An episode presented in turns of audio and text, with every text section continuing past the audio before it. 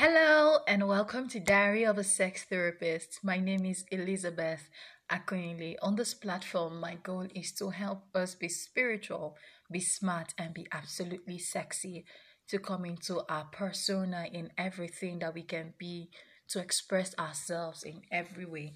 And one of the ways I do this is by telling stories, experiences, things that have helped me stay on this journey as a sex therapist. So, again, welcome to Diary of a Sex Therapist. I had plans to discuss handling shame and guilt scripturally, but there was a topic I know we needed to explore quickly before we move on to every other thing we had planned out. And that's why today I'm going to be talking about foot in the door. Foot in the door. Ah, okay. I remember being in secondary school. That was my SS3, and my classmate called me. He said he needed 200 naira. It's very small money, very, very small money. That he was stranded and I should bring the money to his house. No, he wasn't at his house, it was at his friend's house. But prior to this, his name is Rashid. Rashid had made silly comments that I didn't take seriously because of my nature to just downplay things and just be very playful about it. I remember having this com- this being in this space where Rashid Rashid was like, I like I like your breast. I like your bra. And I'm like, how is this guy even seeing through my clothes? You know when people make those kind of funny, stupid statements, and then you just play it out like, we'll leave the guy. He's very unserious and stuff like that. And there were there were days and weeks where I wished I had stopped Rashid the first time he made those kind of comments because I was fully dressed. It wasn't like I was undressed and then he was making this comment. No, I was fully dressed. I was standing where Rashid was making those comments. And as usual, we chalked it down to jokes. So if you haven't understood my perspective on joke, I think you may want to listen to the episode on subtle arts of body shaming. Jokes are very important techniques of teaching, of absorbing information. And so when this guy was making jokes about sensitive issues. It's it's not like someone cannot make a joke that is um personal, but I don't have that kind of personal relationship with him. We were just classmates. And so when he asked me for 200 naira, I don't know how my brain did not connect Rashid being sexually inclined towards me, Rashid being um, sexually rude towards me, and how Rashid could also be sexually predatory. I don't know how I didn't connect those but I unfortunately didn't, and I was barely 15. So I took 200 naira to go give Rashid at his friend's place, and again, I still didn't connect his friends leaving the room when I came in. I didn't connect them suddenly wanting to go fetch water and then making a joke about cooking. Now, the irony of the situation is I was always the jean girl. I believe bomb shots were safer than skirts. But this particular day, I was wearing the fleece skirts because I was trying to sleep when Rashid called me. So I just jumped into the first thing I saw because I felt he had to be an emergency for him to call me of every person he could call. Again, I wasn't thinking. I didn't put things in perspective. So off I went to Rashid's place, gave him the money. His friends left the room, and barely five minutes later, Rashid was asking me if I love him. That was the last conversation I remember before Rashid pounced on me, and then we were fighting for both my pants and my bra. After this, now, prior to this, there were a lot of information that made me feel like men are cruel, men are wicked, men are undeserving. And so, if your sexual self was beginning to emerge as a young girl, even before I got to puberty, a part of me subscribed to trying it out with other girls. Because I felt if guys are as crappy as they've always looked, yeah, I know, I know a few good men, but they were too few to the number of stupid people I felt I knew. And so, somewhere in my head, I had this societal idea that guys are supposed to be emotionally crappy. And if I'm beginning to get sexual, if my puberty is coming on and I want to explore, a part of me as a child subscribed to trying it out with other girls. And I finally get a senior secondary school. I was in a girls' school, SS1, 2, and then SS3, I was back in a mixed school because just 1 to 3 was mixed school.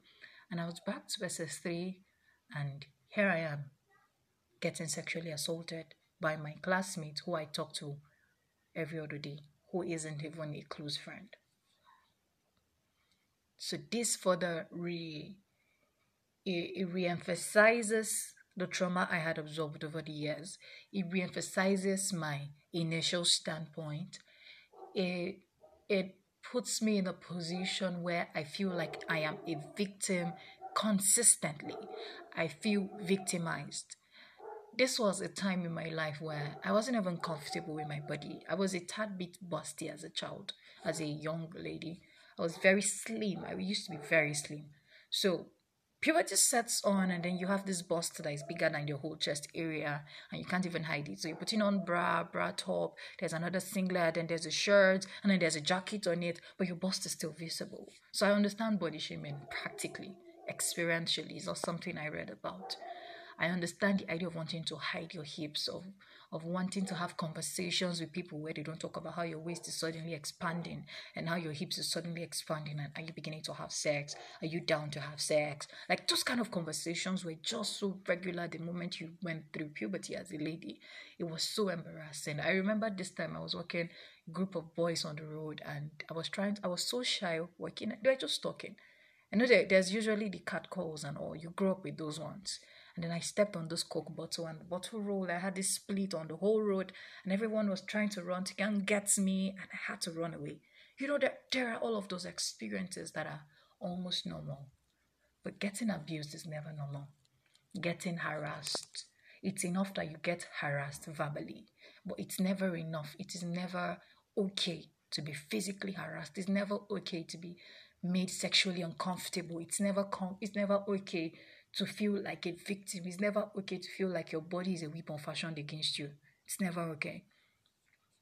And so after all of this happens, the whole Rashid episode, uh, the the trauma I had absorbed and I believed, the things I had agreed that was wrong with society and wrong with men, I came to the conclusion that men were not worth it.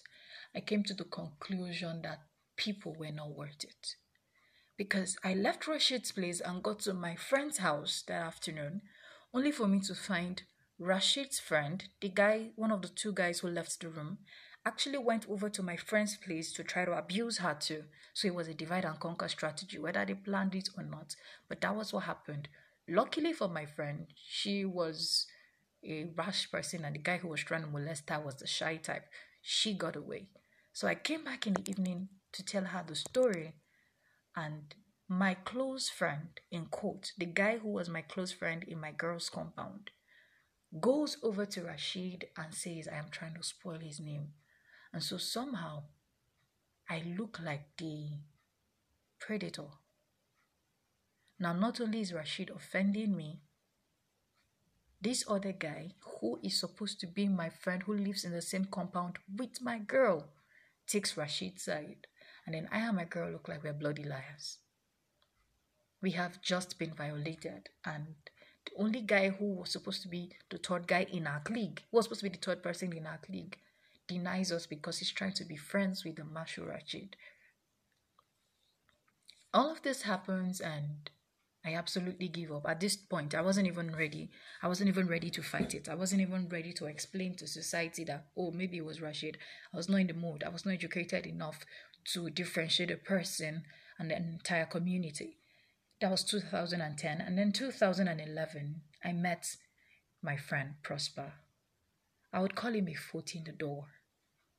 Because as at that time, I was ready to shut the world out. I was ready to push everyone else out and just do my thing and just go my way.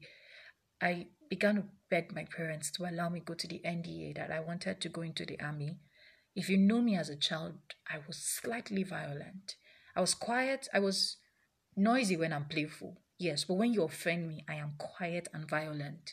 I remember stabbing a compass into my classmate's leg in just two.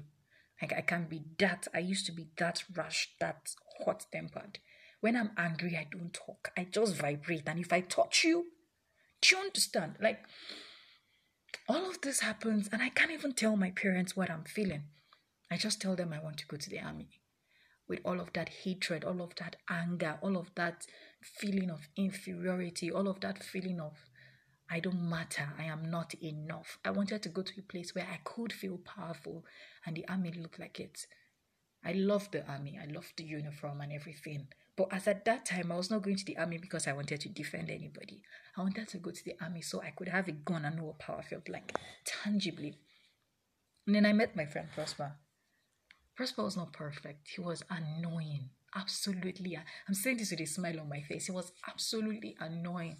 He was probably the most annoying man I ever met as a teenager, but he was fun. Prosper taught me to trust people again. He made me understand that there are everybody won't take advantage of you. And we all need those people. People who are a foot in the door. People who would put in their habits and their character. People who put their integrity in the door and tell us don't shut the world out. For many of us, life has hurt us badly at that and we just want to slam the world out. But I'm saying to you that there are foots, there are fates who would put who would come right through your door and stop you. There are good people. If only we would keep our door a little bit open. If only we won't close the world. If only we won't allow people like Rashid to have the final say. If only we won't allow people like Rashid to determine our trajectory in life. I am were not friends for very, very, very long. But that duration was enough for me to open up to my healing journey.